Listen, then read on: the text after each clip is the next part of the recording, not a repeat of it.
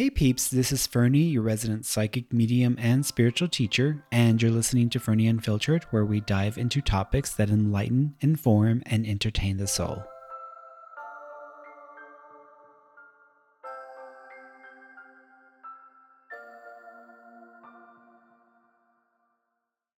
Hey everyone, so, I recently had the opportunity to interview a very special um, channeler, Paul Selig. Uh, he's been doing this work for a very long time. And I was really excited when I got the opportunity to connect with him and just get to know him a little bit better and over you know several weeks and months we've kind of become friends and now it's just such a pleasure and an honor just to be able to have him on my podcast. But uh, one thing I've got to say is that I love how down to earth and how authentic he is. And he doesn't shy away from really giving you um, his opinion or, or, just expanding on something from a Paul from Paul's perspective. So I really appreciate that about him. And this uh, interview is more around not so much the body of work that Paul has uh, has brought into the world, because I mean you you can go and read his books. I mean I've got his book right here, Realization, which is his latest um, in the series that he's been working towards and I, I am super impressed with just the information in itself. I mean just listening to it on an audiobook form when i do my walks has been quite um, enlightening and informative and it really takes takes spiritual knowledge and higher knowledge and it takes it to a completely different level level and quite uh, impressively helps you to grasp pieces of information and knowledge that under normal circumstances you wouldn't be able to. And I think it's because of the method, because of how he channels his guides and how he channels this information um, through his vessel, through his body, through his vocal um, processing. So I'm just super impressed by the by the knowledge itself. So that's one thing. But what really has um, been such a an opportunity for me is just to get to know him on a personal level.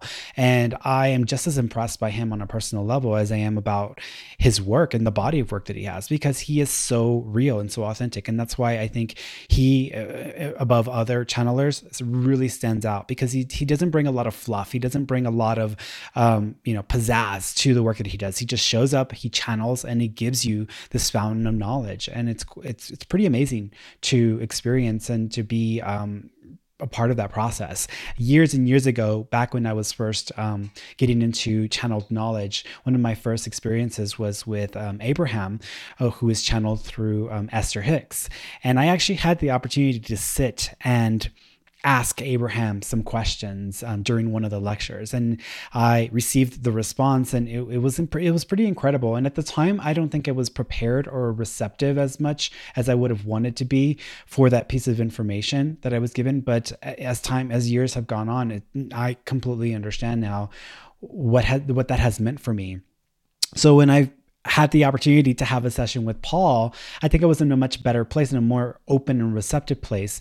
And when he began to channel and he was like, he was like getting to the core of my soul, um, he revealed a lot of stuff that I thought I had really spent quite a, a, lot of time working through and working past from my childhood. Um, but there was still stuff there that was active within my energy and state of being. And so uh, since then, I think in that moment of having that channel experience with Paul, it kind of diverted me and changed my trajectory a bit. And I had to re-examine myself in a way that I hadn't had to in a while. Um, and I'd been I've been working on that those um, aspects of myself and really going through some deeper uh, forms of healing. But I still do the work that I do. But it's nice to know that when you talk to Paul, when you meet Paul, he's another human being being who is also trying to make sense and to use the information as best as he can. And he's he doesn't shy away from letting you know that he's no expert in this field. He's not a guru. He's not someone that is the epitome of like a channeler. However, when you look at him and his body of work in context with all these other channelers, he is definitely at the top of the list um, in many ways. So to have an opportunity to connect with the man Paul and to understand him from that perspective has just been really fascinating because it, it helps to humanize the spiritual path. And a lot of us believe that we have to wait for this like big event to occur so that we can um, understand and connect on a deeper level. And we need to you know something to to to to happen. Like we need an angel to descend from the heavens to say hey this is what you're supposed to be doing. Um, and that would be great if everybody could have that kind of experience because it would make it a lot easier to know where you're going and what you're supposed to be doing.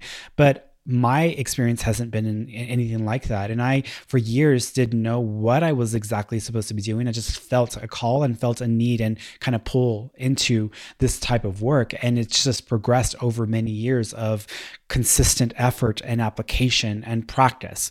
So to know and to hear someone like Paul have a very similar experience where, you know, he didn't have this loud boom that says, you are supposed to be a channeler. This is what you're supposed to do. Now, he's had experiences like that but it wasn't so clean and clear in the beginning. He just had little sprinklings of, of phenomena here and there throughout his childhood. And then as he got older, um, after having an established career as a playwright, he began moving in this direction just because he felt that But it happened in bits and pieces, and there wasn't just one clear indicator that this is where he was supposed to be. He just got little signs here and there, which kind of built up to his current trajectory. And um, thank, I thank, thank you, Paul, for doing that just because I think in the process of you following and trusting this, um, you were able to bring forward such validating and such crucial information. I think at a time when a lot of us are are are feeling a little lost or disconnected from each other, um, and there's a lot of um, you know uh, separation happening within our collective conscious. So the material that is brought through um, the the body of work that Paul represents, I think, is so crucial and important for us because it's it is going to help us understand why we're here and what we should be working on. And I think that the, the what I've gotten from it message keeps coming back that we need to be focusing on love. We need to be focusing on seeing ourselves in authentic form. Um, and it's that simple. So I am super excited to share this interview with you guys. And I hope you get from it as much as I was able to get from it. Not only that, but just to see Paul from the human p- point of view and how incredible it is that he, as just this average guy, um, can just step into this next you know, from one moment he's a guy, he's just this ragged, random New Yorker, and then the next minute he's channeling these higher beings. Um, it's fascinating. So I hope you guys enjoy the interview, and thank you again, Paul, for participating in my podcast. Let's talk about you when you were a child, when you first started having experiences that made you feel like something's different or something's not normal with some of the experiences. I know that you started having uh, visual phenomena happening when you were much younger. Well, that wasn't when I was already 25 by then, when mm. I hmm. started visual phenomena. I never thought of myself as a psychic um, or a channeler. God, I didn't even believe in channeling. Um, I had some psychic experiences as a child that were specific and memorable, and maybe three or four total that were enough for me to mark, you know, and, and my awareness. But it's certainly not how I thought I was or what I thought I was. And I still am somewhat challenged when I have to introduce myself at a party and tell mm. somebody what I do for a living. You know, I was a college teacher for a quarter of a century, mm. and that's how I knew myself and how I often presented in the world.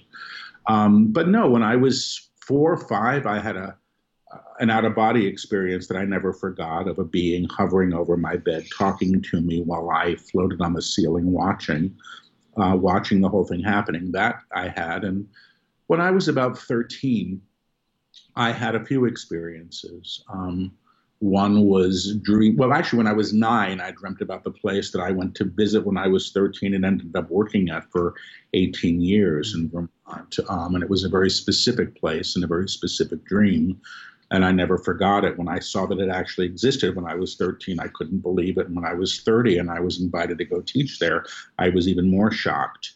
Um, but you know, I started to open up in my mid 20s um, in, in a remarkable way and an unexpected way. And I think I'm still, you know, almost 30 years later, you know, catching up with all of that. Did you ever find, I mean, those were already some pretty significant experiences for someone to have at just at different points in your life. Yeah. Did you did you question some of those experiences when you got older and you started to reassess some of those? Yeah, I mean, I look back on them. You know, I talked about all of them when they happened. I mean, they weren't my private things. Mm.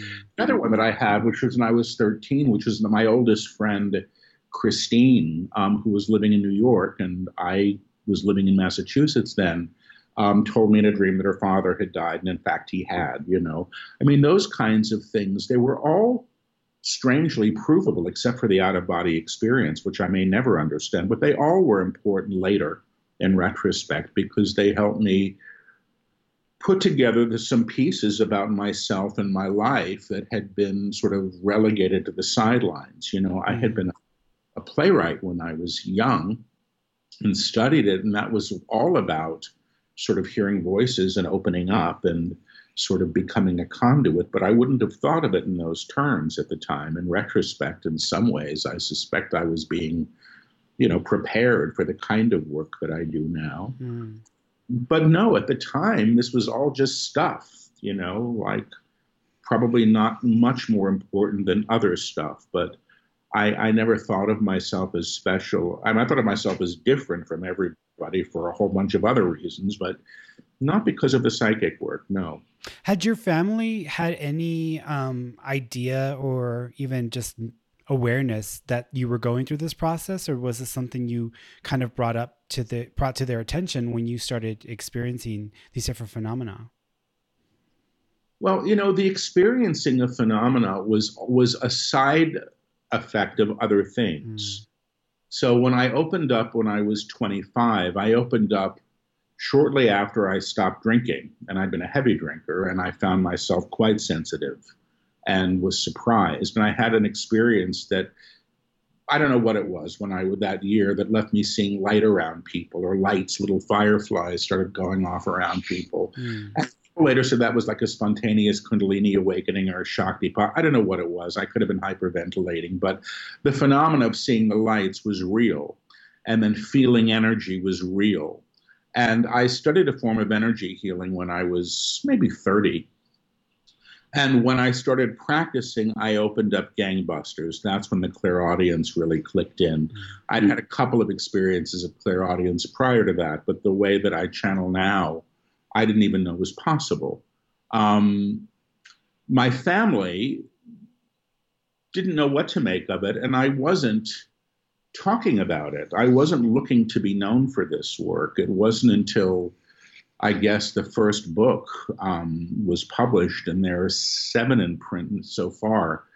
Um, and the first book was published about 10 years ago that I had to make the decision to become public with what I was doing. I was doing what I was doing very quietly. I wasn't looking to make a living doing it. I was channeling in my living room once a week and doing energy work and seeing the occasional client. But it was what I did because I was so interested in it. It wasn't what I was doing because I thought I could make a buck, you know, or or get a get a career. I liked my career. I liked teaching, you know. I liked what I did, but I was fascinated by this stuff. So I kept doing it. So my family has come around. My younger brother reads the books, which I think is quite lovely and remarkable. And my mother has tried to read the books and can't. She said the book focuses too much on forgiveness and she's unable to forgive. And I, I understand that, I guess. But, you know, the psychic work that I do, I mean, I've gotten known for it, you know, and I've you know, developed hopefully a, a decent reputation as, as a practitioner and as a channel. But I think of all that stuff as just what I do. You know, it's now it's my job. Mm-hmm. It used to be thing that I did. Now it's my job. I show up. I'm really good about showing up. I do my best to stay in my integrity with everything that I do. So, you know, that's it. You know, I don't think of it anymore. And maybe it's because it's been with me for so long as that remarkable or that special or that unique. You know, some people can touch their tongue to their nose. I can hear guides who, you know, dictate whole books through me. I mean, it's a weird ability, but that's what I do. When so, so you were originally a playwright and you started to work go do work in this field kind of like as a hobby, I guess, on the mm. side, what guided you in the direction of wanting to pursue it in that regard? Because I mean, even just taking it up as a hobby for a lot of people, it's seen as like, okay, it's weird or you're you're learning did you go into it with the idea that you were going to be channeling or did you were you focusing more on just trying to heal when I started opening up psychically, um, and I was in my mid 20s, I didn't have a context for what I was experiencing. And somebody said, Go see this person. They do energy healing. Maybe they can talk to you. And so my entree into this world wasn't through studying mediumship or a spiritualist church or anything like that. I studied a form of energy healing. And it was the height of the AIDS epidemic in New York, and everybody that I mm. knew was dying. That's really what was happening. And there were these pop up places that began, and I got a phone call from one of them to volunteer to do energy work with people who used to come to that center. Mm-hmm. And I found that when I had my hands on people, I started to hear things for them. So my clairaudience has always been in service to other people. And it was around that time that I started a group that met in my apartment. And that's where the channeling began. And the channeling began initially in fits and starts. I was hearing fragments, I was hearing instructions. The guides I work with didn't start lecturing through me until 2008. And I suspect it's because I stopped smoking in 2008. Um, they told me in a group finally, they said, you know, we'd like to continue working with you but you really need to attend to this. And I didn't, I wasn't a light smoker. I smoked four packs a day and loved it.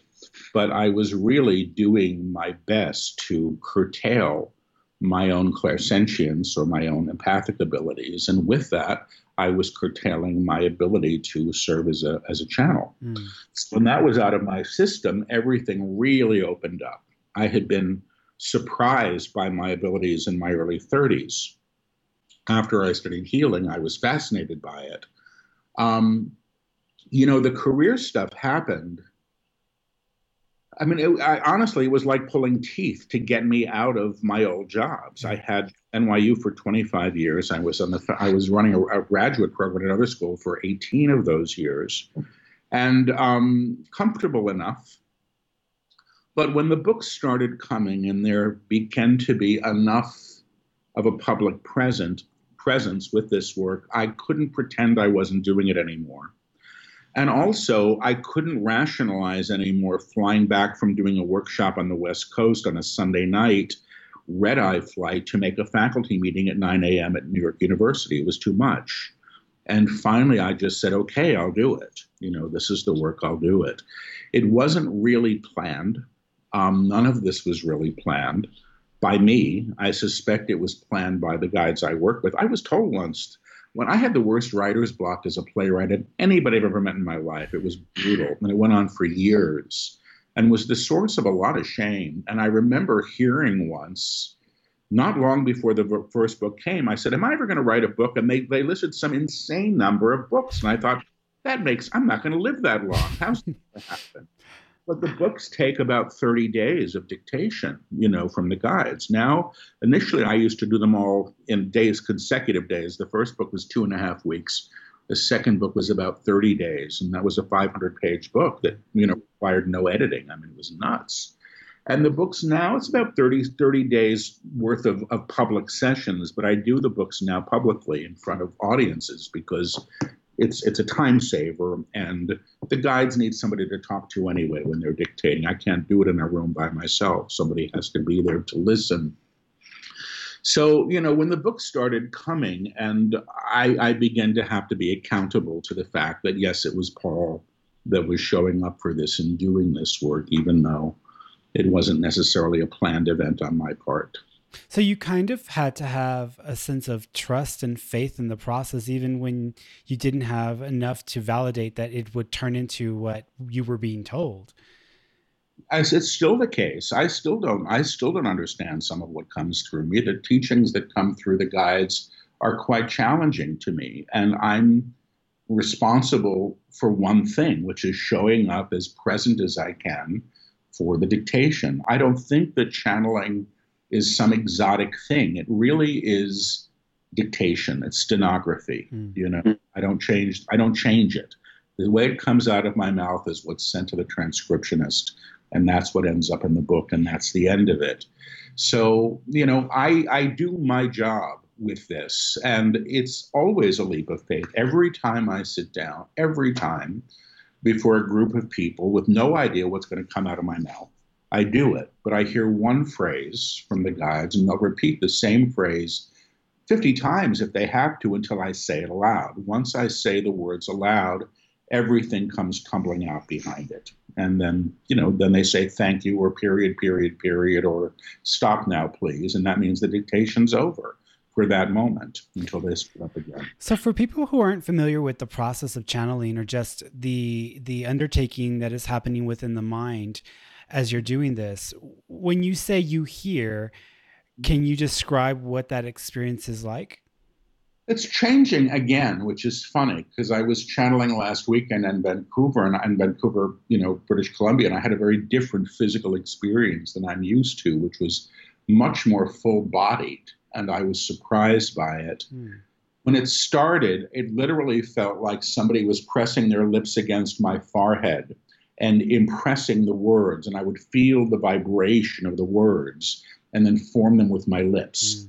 And that's when I got into this odd habit of whispering and repeating the words, which is still something that I do, although now not all the time my physical ears aren't being utilized. Um, I recently, just a, a, month or so ago, some neuroscientists rigged me up to some machines and to see what was happening. And I guess whatever you have in your brain that's the auditory receptors, they do light up mm. when channeling, but my physical ears don't seem to be used at all.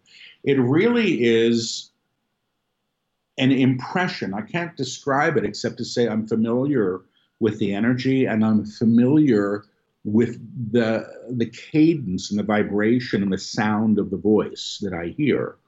Um, but it's all sort of coming in and out like that. So it's not, not like there's a voice in the other side of the room yelling, "Hey, Paul, listen over here."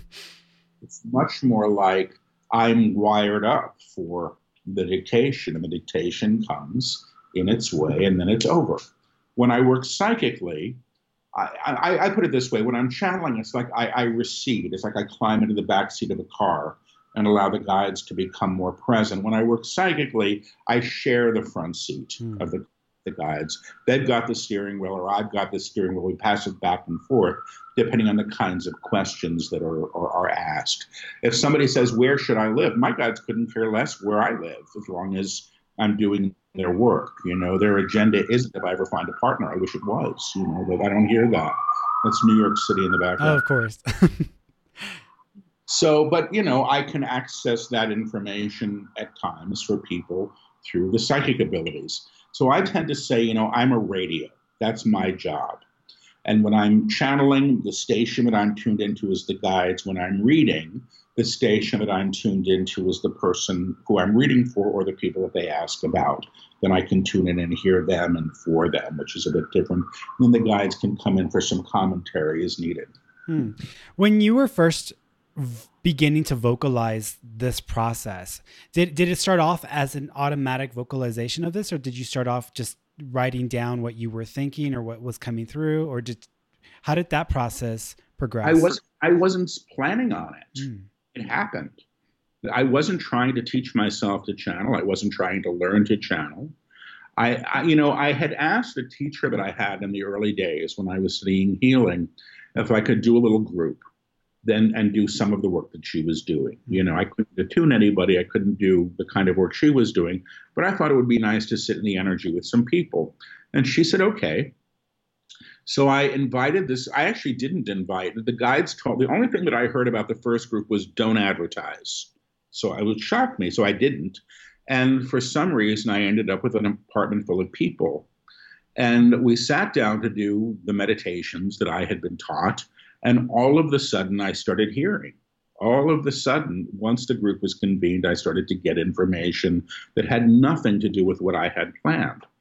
And that was the beginning of the work with the guides. Once I was willing, they show up. Once I became willing to transcribe their lectures, which didn't happen until 2009, I think, when I began transcribing and recording, then they brought through the books. But no, I wasn't doing written channeling. I wasn't trying to develop psychically. It just happened. And um, and I was surprised as anybody when when I first started did that group. I used to say, "I think I'm hearing. I think I'm hearing." And after a month or two of this, people just said, "Paul, just say what you're hearing. Mm-hmm. Don't say I mm-hmm. think." And then I learned to get out of the way more. But as I said, you know, the work that I do, for whatever reasons, always showed up for other people. You know, I don't read all that well for myself. Um, that's not what it was about. So you know, because I was hearing for other people initially, I was able to get the feedback about the accuracy of, of the information, and that helped me to trust it. And with the channeling, there was energy that would come through. So the group that I was convening in my apartment that met for all those years, I wasn't doing it to channel. I was doing it because I wanted to be in the energy that used to come through, which was so palpable. And the experience of, you know, higher vibrational energy was fascinating to me. I loved it. Mm. Um, and I wanted to be in it. And to be in it in a group was a, was a powerful experience. So that was why I continued to do it. And by continuing to do it for 18 years, I was apprenticed, I suspect, as a channel without even my knowing that that's what was happening. I was being developed to do the work that I now do.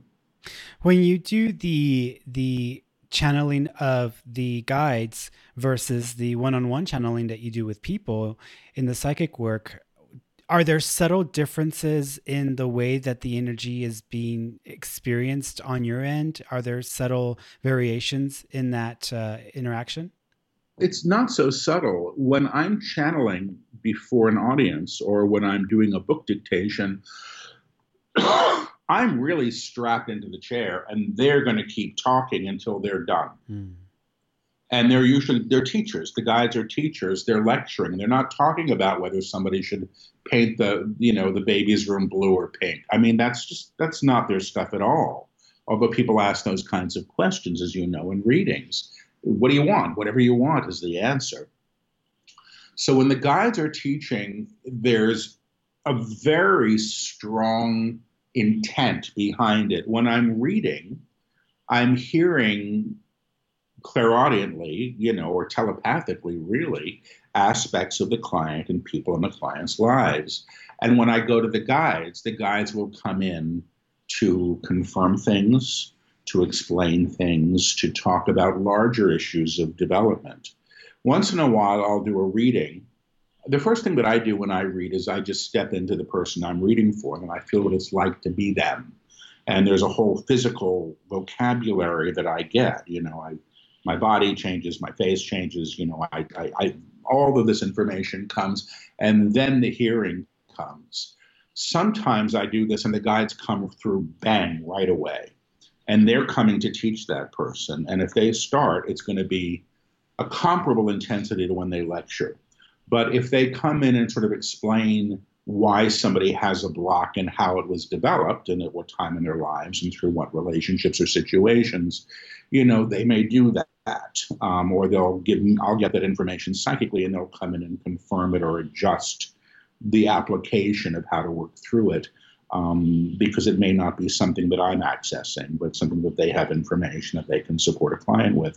But that's really it. So you know, when I do my private work, people want to know sometimes about world events or, you know, cosmic teachings. And that stuff is generally relegated to the workshops and the books. When I'm reading an individual, their reading is for the individual.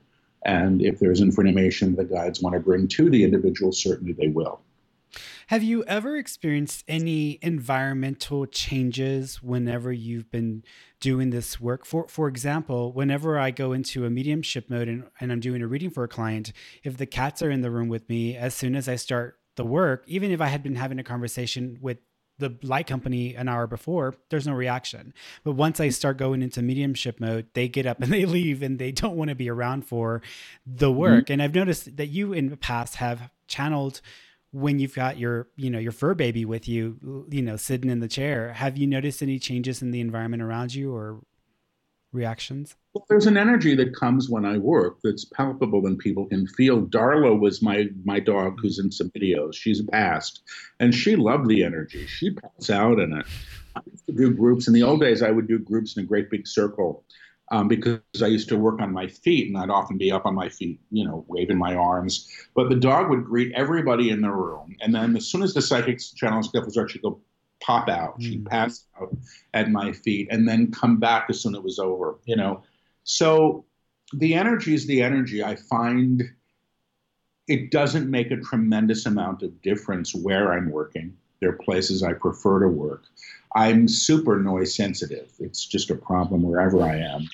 Um, I mean, I can hear a fork dropping, you know, down the hall in the next apartment. I can feel it and I jump. But no, you know, I haven't got, I haven't had that experience. But occasionally, I'll be teaching a group, and the energy will be very high, and somebody might get quite uncomfortable. They're not used to it. Mm. It confronts them in a way because it's so palpable you know, early, early when I was doing a group in my apartment many, many years ago, somebody begged to come. I've heard about this. I really want to be there. And she left very upset because she could feel it. And she didn't want to feel it. She just wanted to hear about rainbows and unicorns and make the wish. Yeah. And all of a sudden, bang, there was phenomena. And the phenomena is challenging for somebody who's never felt it. Um, but it's hard not to feel. You know, when I do work now, and sometimes there's hundreds of people in a workshop that and they've never felt energy before. You know it's an evening people are coming to check it out. And the guides attune everybody to the energy that they work with. And i always say how many of you can feel the energy? And almost invariably everybody raises their hand. Now for me feeling energy changed everything for me. That was a game changer when i was studying healing the fact that i could feel the stuff. I could feel what was leaving the body when it people releasing stuff. That made me know without question that there was more to us than the physical body and more to our experience than what we could see visually with our eyes. And so the fact that you know that experience can happen with a large group of people, I think is beneficial. I think it's exciting. It opens up a potential, you know, for what else may be there, um, because that's what happened to me. When you're in channel, do you are you aware of your physical body or do you feel like your your mind's kind of checked out or slightly stepped aside just to kind of allow for the process to occur? And then also what happens what do you feel or what kinds of physical sensations do you deal with after you're done with the work? Well i mean you know i i've, I've channeled in the midst of personal crisis and chaos. I remember having to channel after i had to put my dog down you know two hours mm-hmm. later not wanting to do it, and the guides came through beautifully, you know, and they, they have always. So whatever I'm going through, they generally can override and do their work, and I'm grateful for that. Otherwise, I, I wouldn't be able to show up quite as well as I do.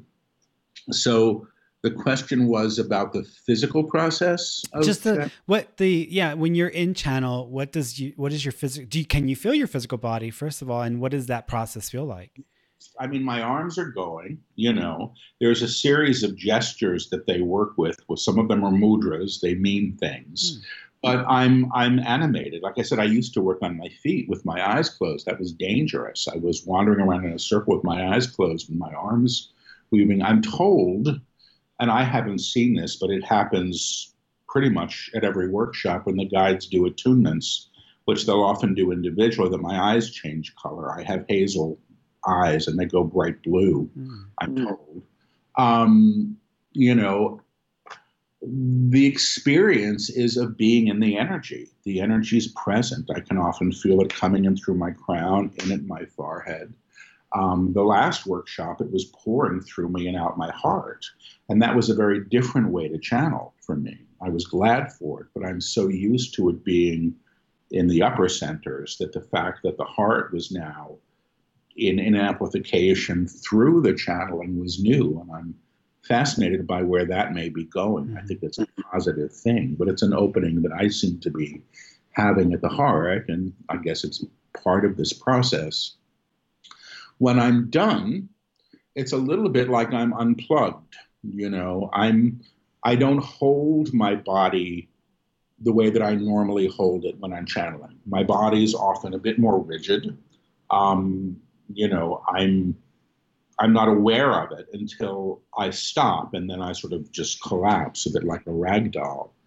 Um, I the only ill effect that I experience from it is, you know, I'm I'm super sensitive afterwards. You know, I feel exposed energetically. Um, I have a friend who's a medium who calls it psychic burn. It's like sunburn, but like when you're so open, your nerves are just so extended that things get a little overwhelming, you know. Um, and that seems to that's after I channel primarily because I'm I'm running so much energy when I'm doing that, and my sense is my whole nervous system is is in the employ of this.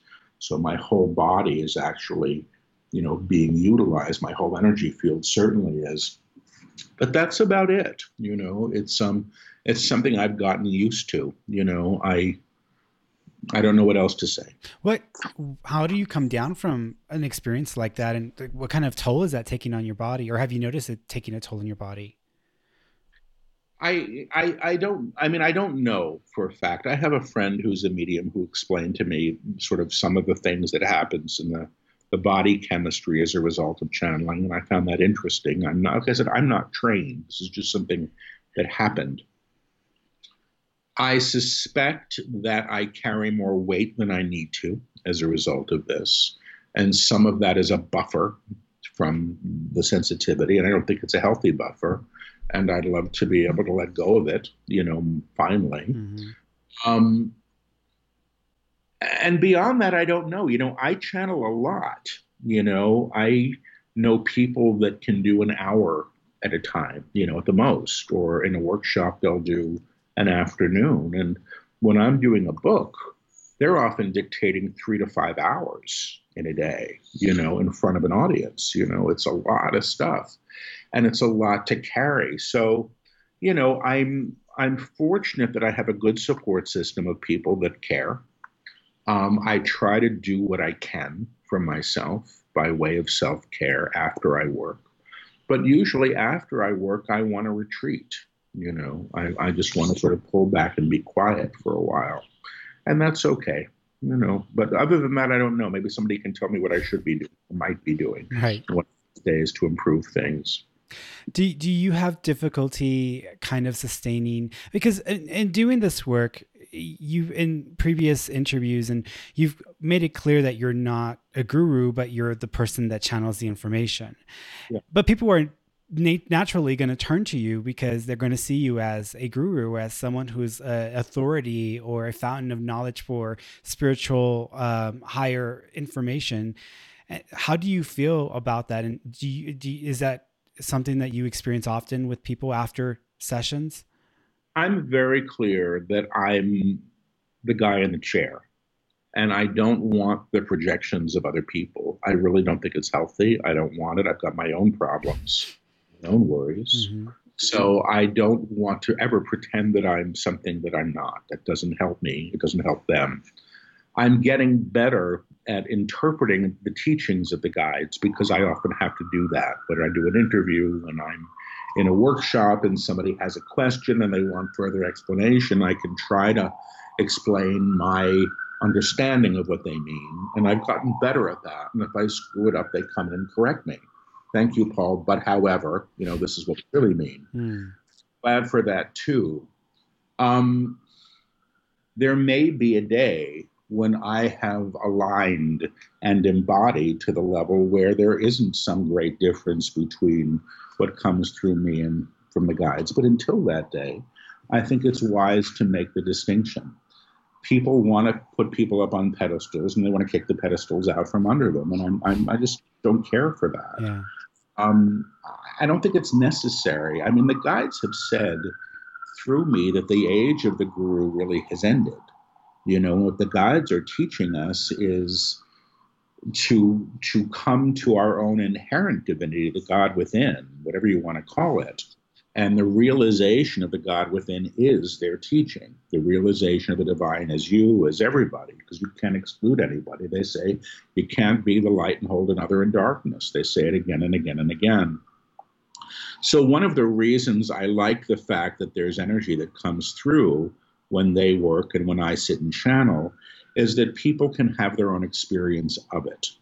And if they have their own experience of it, if they can feel it, if the guides can attune them and then they can run the energy, then they don't need me, you know, and they don't need me now. The attunements are in the books, you know, and there's seven books out, you know, that really do carry the energy. And another one coming out in August, and another one that I, I expect will probably have to start in the next few months because it's due early fall. So it usually takes them, you know, gosh, over the course of two months, three at the most, uh, weekend workshops, they'll deliver a whole book. So that's what I know. Um, but I'm not interested in the projections, and I'm I'm conscious in my own way um, when people are asking for that for themselves. You know, I don't think I'm more evolved than other people. I don't think of myself as particularly special. I do think I have a somewhat unique skill set. But you know, the guy who's six foot five and can, you know, toss a basketball in a, hoop and get it in, that's a specific skill set too, based on how he's built and what he's adept at. And this happens to be how I'm adept. And I believe that how I'm adept is being utilized, hopefully, in a way that's helpful and productive for other people. Have you had the experience of meeting or dealing with other well-renowned channelers as well? And is there a sense of camaraderie there with other channelers, or is it kind of a mixed bag of experiences? I really don't know. I, I have a few people I know the channel um, who I respect. I'm not on the circuit. I don't know if there is a circuit for what I do. Mm. I think there's a small handful of us, probably in the US, that are, are, are visible. And I guess because I've got all this work in print, I've become a bit more visible than I used to be. If, if I didn't have the books, I don't know if anybody would know who I was, and that would be okay too. But no, I don't feel. I don't. First of all, I don't read other people's stuff. Mm. You know, I don't read any of the other channel works that, that are out there. I read half of the Seth book when I was a graduate student at Yale 100 years ago. I didn't even finish it. I was too busy partying in those days. And I thought that that was fascinating and amazing. But I don't read other people's work. And I, I suspect I would probably benefit greatly if I did, because there are things that my guides don't talk about or that they may talk about that I can't hear because it's coming through my mouth. But if it was coming through somebody else's mouth in a different language, I might say, oh, that's great. That helps me so much. But I feel, rightly or wrongly, that I want to keep this clean. You know, sometimes somebody will say to me, well, what do your guides say about soul contracts? And I say, absolutely nothing. That's Caroline Myss's work.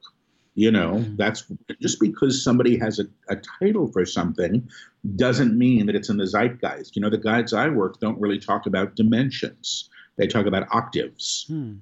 octaves of music, you know, and tone, and every uh, this reality they say is a is a shared octave with low notes and high notes, and the vibrational field that we hold is aligned to this octave.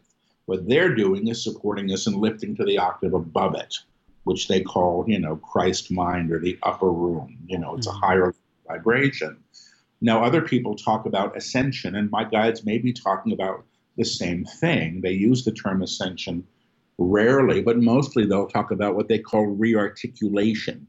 They say we're all an articulation of source. Everything that we see and can imagine is of source because they say there's one note playing in the entire universe that's an articulation in different forms. Everything is of the same source or same note and they talk about transposing the music that we are to play in a higher octave. They say any song can be sung, any note can be played in a higher octave into infinity, even if the ears can't hear it.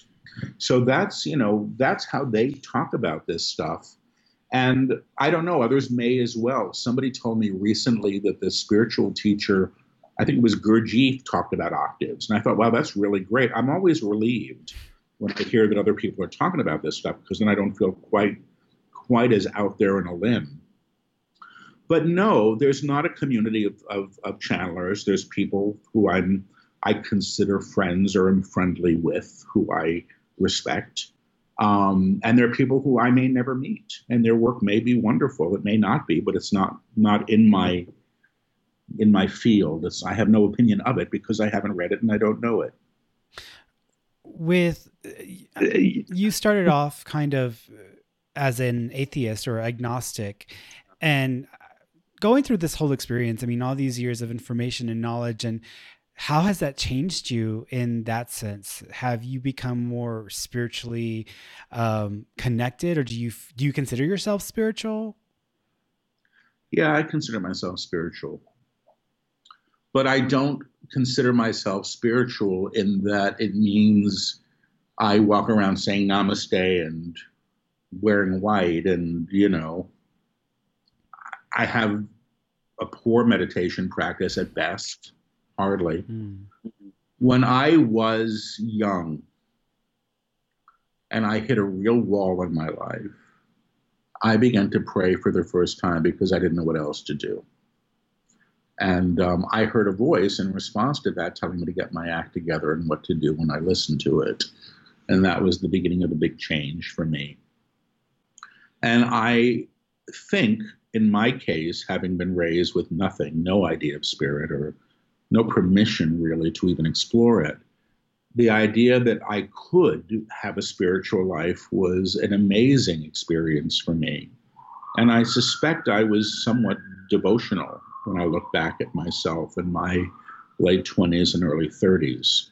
Having access to a lot of information, and channeling is information, doesn't make one more spiritual or less spiritual finally it's the application mm. of the information and makes the difference and i'm at a place again in my life where i find myself wanting to move back to the deep the deep simplicity of what i knew when i was younger which is really it's all in the heart center. That's where you find the god within.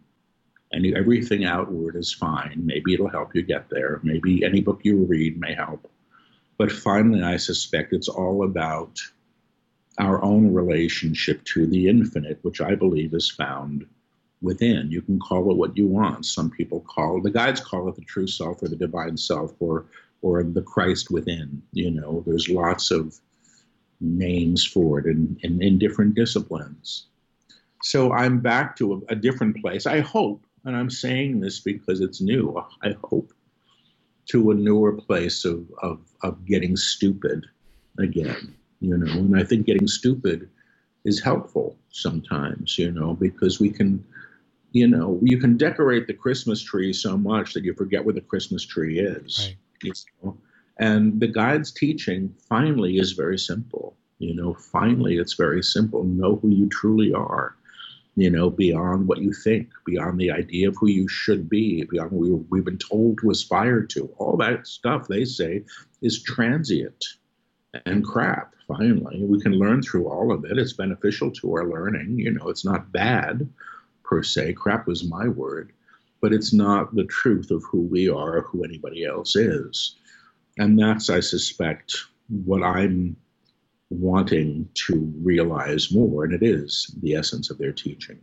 I I think that's one of the things I appreciate the most about you is that you are so down to earth and so normal in in a sense where if you, if you're walking down the street you're not going to think oh this person's a, a world-renowned channel unless they know you they know of you. But you know there's no bright lights behind you there's no fireworks going off there's there's no extra fluff that makes you you. You just show up you do the work and then mm. that's it. You know you go back home and you spend time with lily your your your baby.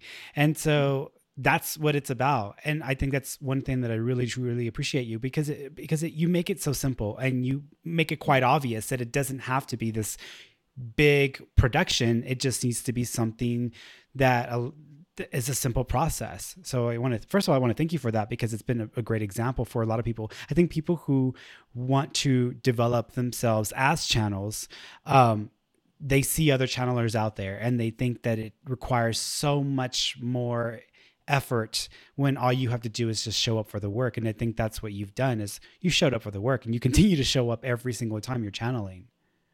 Thank you. I appreciate that. I did a talk in um, Seattle last week at a bookstore. And I was a workshop at East West Books, and there was somebody there who raised her hand and she said, I'm 19 years old and I'm a channeler, and what, what do you have to tell me? and I tuned into her, and it was very sweet because she she was at that place still where there was a lot of drama attached to it, you know, like it's a big thing, it's a big deal. And it's almost like I said all to her, and she laughed. She had her own number, which was great. I said, All you're missing is the cloak and the hood. You sort of like walking through Merlin's forest right. with that crystal staff, you know, but that's where, and, and they said, you know, and you're going to get used to this and you're going to get grounded.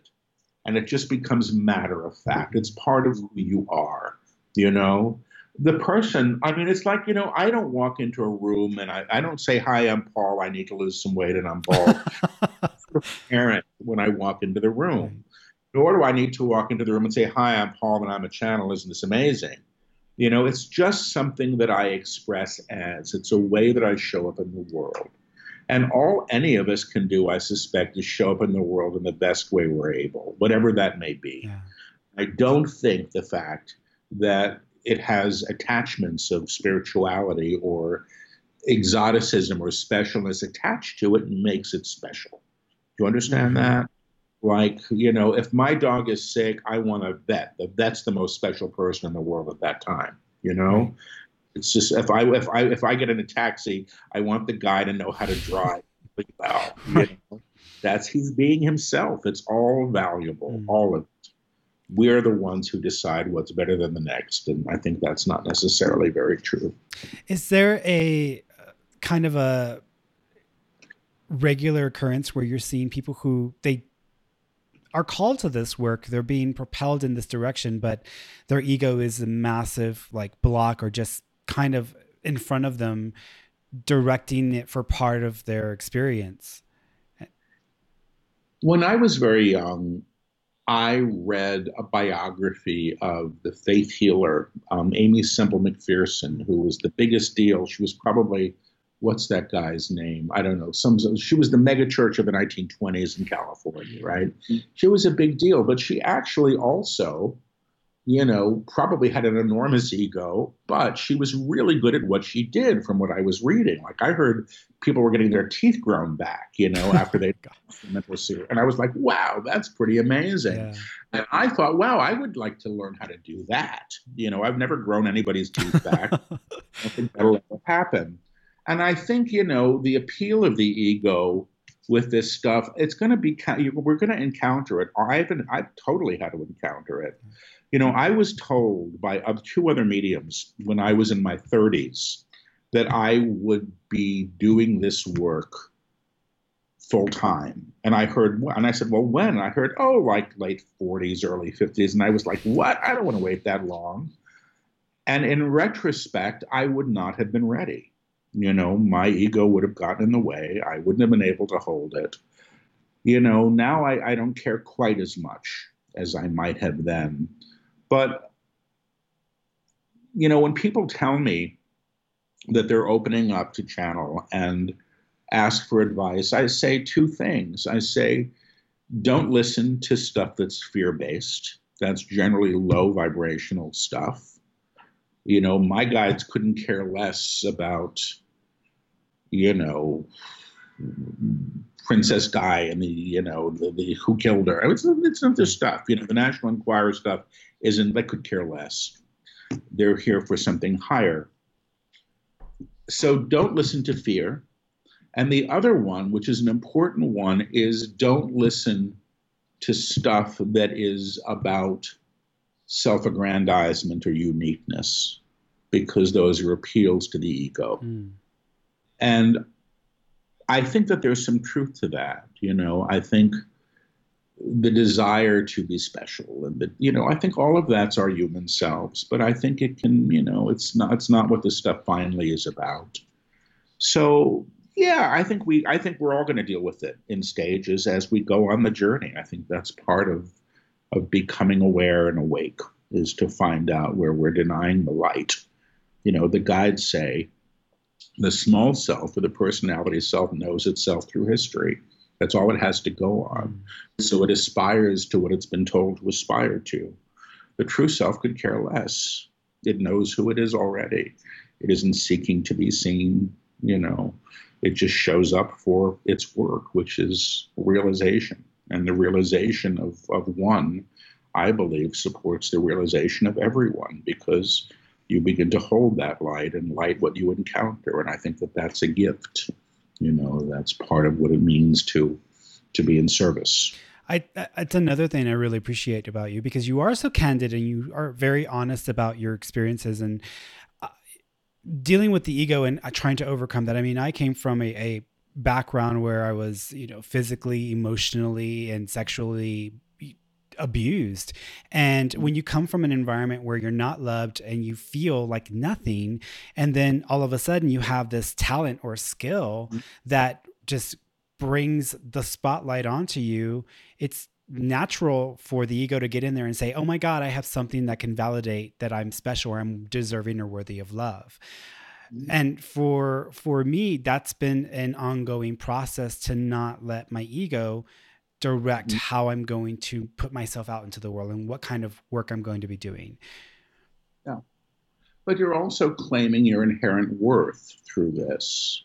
And I think claiming one's inherent worth isn't necessarily. I mean, I think you can have a healthy ego. I don't think that the ego. I mean, there's a reason for that. It's it's it's healthy to be able to say, "Hey, stop stepping on my foot." You know, mm-hmm. that's not okay. You know, that's that's fine to be able to do that. But I, I mean, I it's funny. I had a nightmare last night where I, I guess I I had never become started doing this work and I'd lost all my academic appointments mm. and hmm feeling really bad for me, you know. Yeah.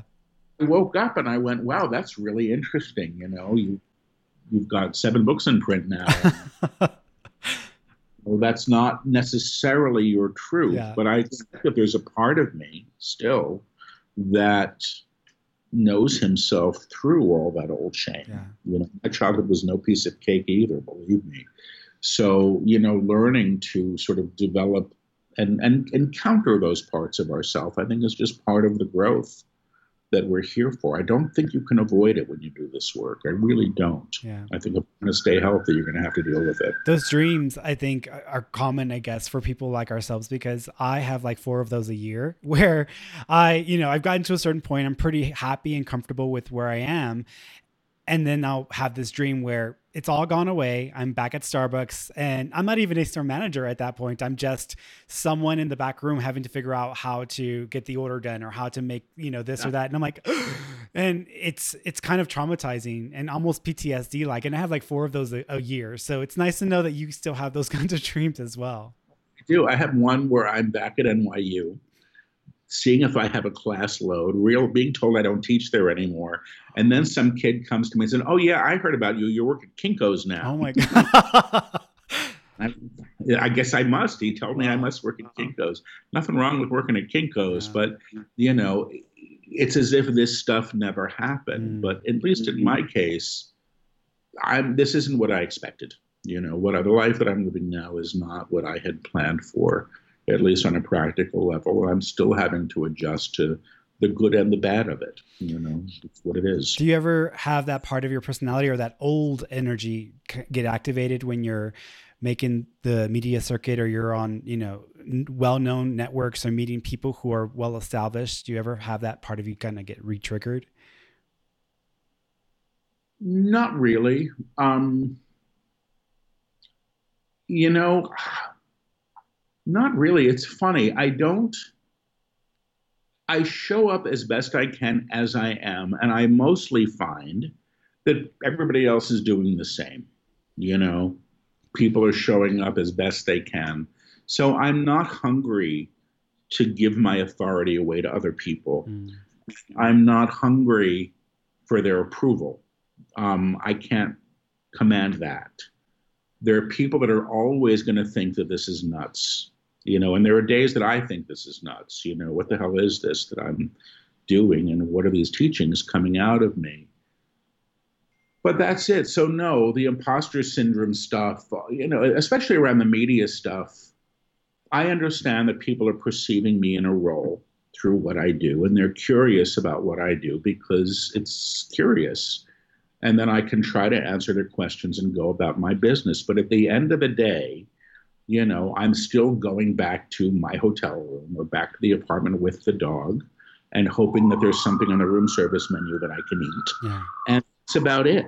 Do you know what I mean? It's not more I don't know. It's it's just nothing more than that. It's just a way of being in the world, mm. you know. So the book that you have now out, because this is because you've got another one coming, but the one that yeah. you have out now is book seven, correct?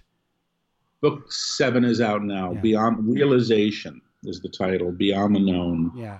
Trilogy Part One. That's it. Yeah. Do you, what's the central message you think the guides are trying to get across in this book? That there is an aspect of us that can and will be realized, which means known, in what they call the upper room, and this is how they take us there. You know how they, how we establish ourselves at that level of vibration. Um, I think that's a simple way to put it. Mm. Having had all the experiences you've had now and working with so many people and trying to assist and be of service to so many people, what would you like your what would you like the legacy of your work to be? You know, fast forward down the line when you're like, okay, I'm done. I'm out of here, guys. Bye. You know, what do you think? What do you what would you like for that legacy to be? That it helped. Mm.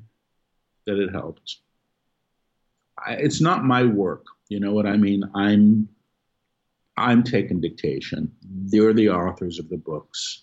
I would never want to be party to something that I thought was harmful or misleading. I don't feel that about these works. The guides teach in a very loving way, and it all is extraordinarily consistent. All these books in without any editing. They're they're on message throughout. So it would be nice if it helped. That's my hope and it seems to be right now. But I'm not looking for a legacy. You know, mm. I'm looking to have my work be the work that comes through me. I'd like to have a happy life. There are things I would like still. I'd like a partner. I'd like to feel at peace in the world. And, um, you know, and I continue to do the work that's before me as part of that. That's the best I know how. Mm. What um so what do you plan for your next stage going forward? I mean, you've been doing this work for some time now. You're you're currently in New York. I know you've mentioned before that you've thought about moving or going somewhere yeah. else. What what do you think the next stage will be for you? There's one more book in this trilogy which I expect will be done if it's to be delivered on time by the end of September. Then I don't know. You know, I the guides say there are more books. I don't know if they're on the same teaching or if they're going to go in other directions. I like the traveling that I do. I'm on the road most of the time, and I actually enjoy it. Um, so that's not a problem. But I am looking to homestead. I am looking for, you know, a peaceful place to live. And you know, New York is New York. I was born here. It's what I know. Um, but I'm a little done with it. You know, the thing is, I never learned how to drive, so a lot of other places harder. That's what happens for New Yorkers is you don't really learn how to drive. Yeah. So we'll see. I don't know. It's uncharted territory. We shall see. Well, driving is no picnic. I'll tell you that. So coming from Houston, where it was it was a city of seven or eight million people, when you drive, you feel like you're gonna just implode on the inside and you know after a day or two you get used to it but it, every time i go back there it's like a shock to my system and i'm like oh my god i don't even know why i do this to myself every time well, thank you so much. I really appreciated you just uh, being on the podcast and also coming uh, forward and sharing aspects of yourself that I just find so fascinating and curious about because I, you know, there's the work, there's the body of work that's here, but then there's the person behind the work and the person behind the work is just as interesting if not intriguing because of the process and all that you've had to go through and just the history from it. So I just want to thank you for just sharing not only the work, but yourself as well, because for me, that has made a world of difference in my life. I appreciate it. Thank you for having me. Thank you. If you enjoyed this episode and want to hear more, then like, share, and review my show on your favorite podcast listening platform. You can also follow me on Facebook, Instagram, and for more information about myself and the work that I do, check out my website at www.fernandomarone.com. Till next time, kiddos, and be sure to have yourselves a namaste.